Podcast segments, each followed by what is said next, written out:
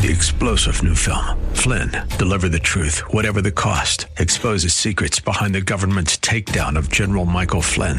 Flynn knew what the intel world had been up to. He ordered the first audit of the use of contractors. This set off alarm bells. He told the truth. He was the most dangerous person for Donald Trump to hire. They had to get rid of Flynn. Flynn, deliver the truth, whatever the cost. Available now. Watch it today. Go to salemnow.com. Salemnow.com. Thanks for listening to the Town Hall Review with Hugh Hewitt podcast, bringing to you the best voices on the stories and issues that matter. Helping make it all possible is the generous partnership with the Pepperdine Graduate School of Public Policy. Here's another piece I'll trust you enjoy. Joined by United States Senator Ben Sasse of the great state of Nebraska. Good morning, Senator. Welcome back to the Hugh Hewitt Show. Good morning, Hugh. Thanks for the invite. Tell me, uh, I know you were a big advocate of Judge Amy Coney Barrett for many years to join the Supreme Court. I know you pushed the president hard to put her on the short list and to then select her after uh, the death of Justice Ginsburg. Why are you such a backer of uh, Judge Barrett? Well, obviously, Judge Barrett's a rock star, and uh, I've been pushing the president on this since late 2017, and I think after Saturday night in the Rose Garden, all of America can see why. Uh, she's a brilliant jurist, and she's a kind, caring, and humble person. And obviously, character matters in a job like that. You can't get confused and think that you're supposed to be a super legislator dropped from the heavens. Uh, she knows what a judge's role is. So she's an incredibly special person. I'm glad America got to see her on Saturday night. She was wonderful. Uh, she was, of course, wonderful during her hearings as well, in which you participated in 2017. I should disclose I gave a different name to the president for a simple reason.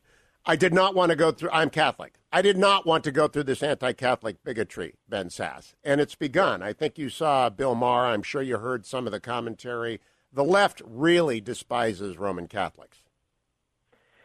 Yeah, it is. It is a bizarre thing. Our Constitution could not be clearer. I mean, first of all, the whole structure of the thing is built around universal human dignity, is why we limit government, and the First Amendment has this big cluster of freedom, speech, press, assembly, protest, and religion as the first one because none of the five make any sense or hold together if you don't have all the others.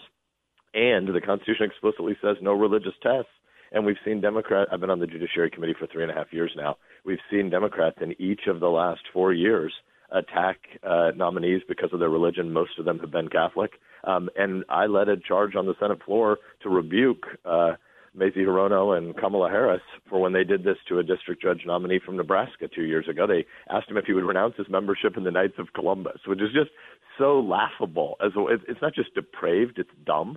Um, and we we took it to the Senate floor and rebuked them, and they didn't even bother to come and defend it because it was indefensible. They just think they can get away with it in these hearings, and I'm I'm afraid that you're right, Hugh, that America's going to see a lot of that nonsense the next three or four weeks. Can I ask you to explain to people? You are a student of the history of religion and and have your PhD in American history. Why do we fear anti religious bigotry so much? What was on the minds of the framers when they put Article 6 in there? I've written a book about this too when Mitt Romney was nominated because anti Mormon bigotry bothers me. But of course, anti Catholic, anti Jewish, anti atheist bigotry bothers me. Why did the framers put it in? Uh, great question because they, you know, like a lot of issues, they hadn't fully worked through all the implications. All the universal dignity stuff that we have uh, that clearly speaks to people being created in God's image regardless of race still didn't get cleaned up in the Constitution because slavery wasn't resolved. Um, and there was a cultural assumption that the only people who could probably really raise their hand and take their oath with integrity uh, when they they took the office were Protestant or deist, but Protestant in, culturally influenced people. And yet, they were wrestling through this idea that if you really believe in universal dignity, if you really believe that our fundamental rights are pre governmental, our, our, freedom of conscience, our freedom of speech, our freedom of assembly, if all the stuff that really matters is pre governmental, they were scared to death that government would run roughshod over these things. And so, in a whole bunch of places, they worked that out. And they said, well, you obviously couldn't exclude someone based on religion when the point of this document is to say that government isn't God. Heaven is never going to be brought about by power. Heaven comes about uh, by love and uh, the building of voluntary community into the future. And so they didn't want to exclude anyone who had a creed that might differ because government can't reach into the, mole, uh, into the mind and into the soul. Uh, let's pick up on that. I have been telling people I never tell folks who is a good Catholic or a bad Catholic. That is beyond my ability to judge, and no one has a right. Joe Biden's a Catholic. Nancy Pelosi's a Catholic, and people want me on this show to say they're not good Catholics, and I won't say that because I wouldn't say about myself I'm a good Catholic. Nobody knows. But why does the left despise Catholics so particularly much, Senator? I, I would guess that a huge part of it, I mean, there's a lot of uh, institutional and cultural history here that are probably more important than intellectual, but I would say a big part of it is because Catholic communities and why there's a lot of anti Semitism as well, Jewish communities have been thick enough that they built a lot of institutions. And what, what many on the left have been willing to say over the years is you can have your kind of hokey pokey beliefs in your in your mind somewhere as long as they have no implication in the public world right? And so even the the old Jeffersonian phrase about separation of church and state, what they've always wanted it to mean is the separation of religion and public life at all. And that's not what it means. What the the risk that the founders were guarding against in debates about church and state was partly about institutional influence in government, but more fundamentally about the government trying to overwhelm all of these private assemblies, not just private assemblies, but these assemblies that are in the non state sphere.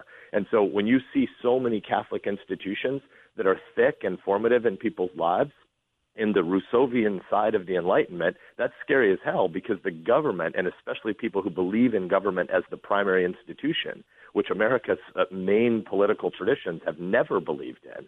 If you believe in government as the center of life, you're scared of these institutions that are formative and can help people believe things and build community and love one another without needing the state. And so I think institutions that are powerful scare leftists because they, I mean, powerful in a textured, human, uh, formative way. They're scary because the state's, the left's full theory is that the state needs to be the center of everybody's consciousness and identity.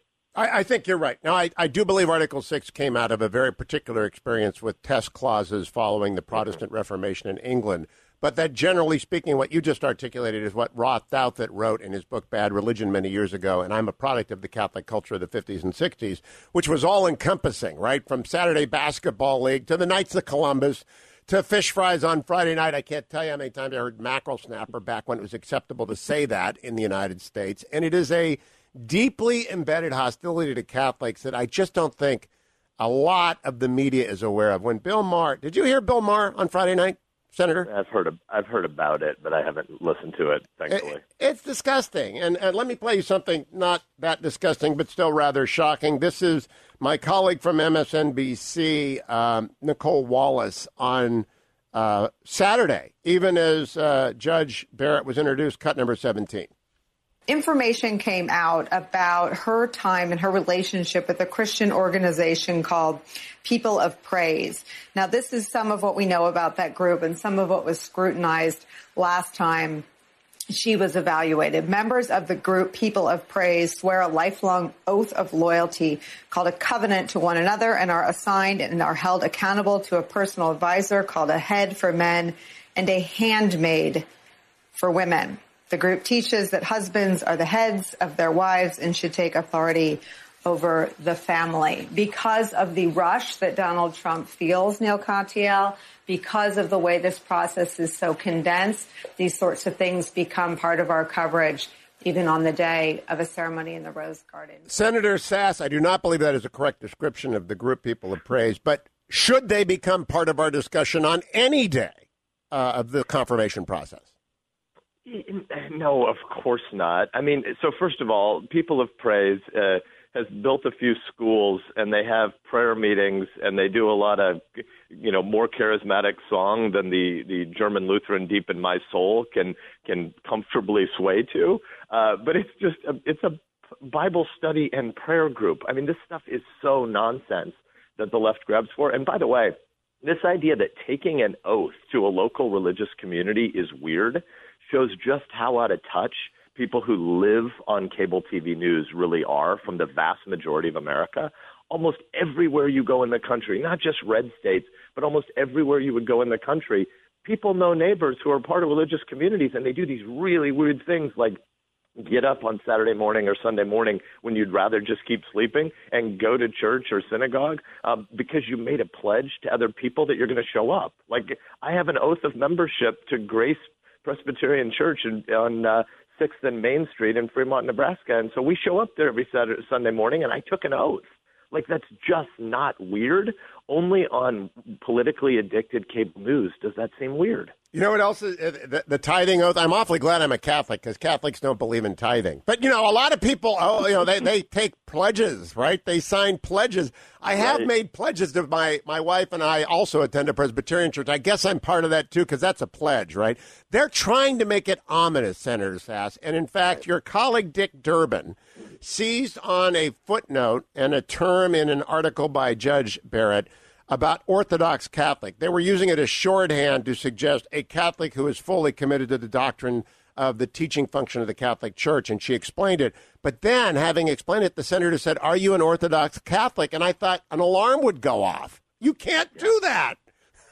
Right.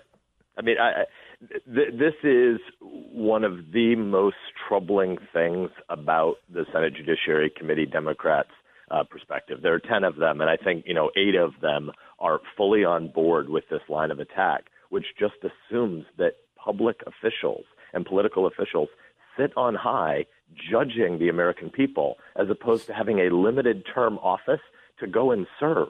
It is not your job to give any sort of doctrinal examination uh, to anybody, Dick Durbin. And, you know, one of the things that I thought Judge Barrett did so well Saturday night was referencing two halves of who Antonin Scalia was. Yes. She talked about him as a textualist and an originalist, and she also talked about him as a person who was dang near best friends with Ruth Bader Ginsburg uh, with no rancor. They could fight about ideas and then go break bread together. That's actually the American tradition, and Senate Judiciary Committee Democrats seem to not have enough thick community to ever sit at a dinner table with people they disagree with. You keep talking about thick community, Senator, and we've talked about it before. What it means is that life is not all politics. Although Charles Krauthammer said politics is sovereign because ultimately it will decide how we live, it is not how we ought to mostly live our lives. I mean, I was with Browns fans yesterday. I was with Catholics yesterday. I was with different people yesterday. Sunday is a great day for community thick community is a concept we have to get back to the center of America. Tocqueville commented upon it as being the enduring sort of uh, crossbeam of the American experiment. Yes, and amen. I mean, when Tocqueville comes to America in the 1840s, trying to make sense of who we are and write back essentially travel reports to French and other Europeans who can't make sense of why these, in their view, religious zealots had come to the frontier, to the wilderness, and then also build all sorts of entrepreneurial ventures and and you know entrepreneurial economic life. He goes to D.C. and he's amazed that D.C. is a swamp that's barely inhabited and none of the people there are that interesting. He realizes you can't make sense of America from D.C. And so there were 25 states at the time, and I think Tocqueville traveled to about 18 of the 25. And he basically wrote home to France and he said, "I found the meaning of America. It's the Knights of Columbus. It's, it's the, the Rotary yes. Club. It's the Little League." And this is what Senate Democrats are saying that Brian Buescher or Amy Barrett um, need to resign from because you can't be a part of voluntary communities that are actually the center and beating heart of American life. All right, let me close with some practical things, Senator. Uh, Lindsey Graham is your chairman. He's a fine man. He's always welcome here. I hope he wins re-election easily. I think he's made a, a mistake in scheduling the hearings to begin on the 13th rather than the 6th because I do believe the Democrats will put a torpedo in the water. Uh, did you disagree with Senator Graham on his timing, or do you agree with him? I, by and large, I agree. There are many different components to this and ways Democrats are going to try to skunk it all up. But I want the FBI to be able to do their full background investigation update, and that probably takes two full weeks. So basically, I think Lindsey made the right call. But I hear your dissenting point. And do you believe there will be a vote before out of the committee in time for the Senate to move with all of the expected delaying measures to a final vote on confirmation before the election? What's what's the old line? Uh, all senators are equal, and some are way way more equal than others.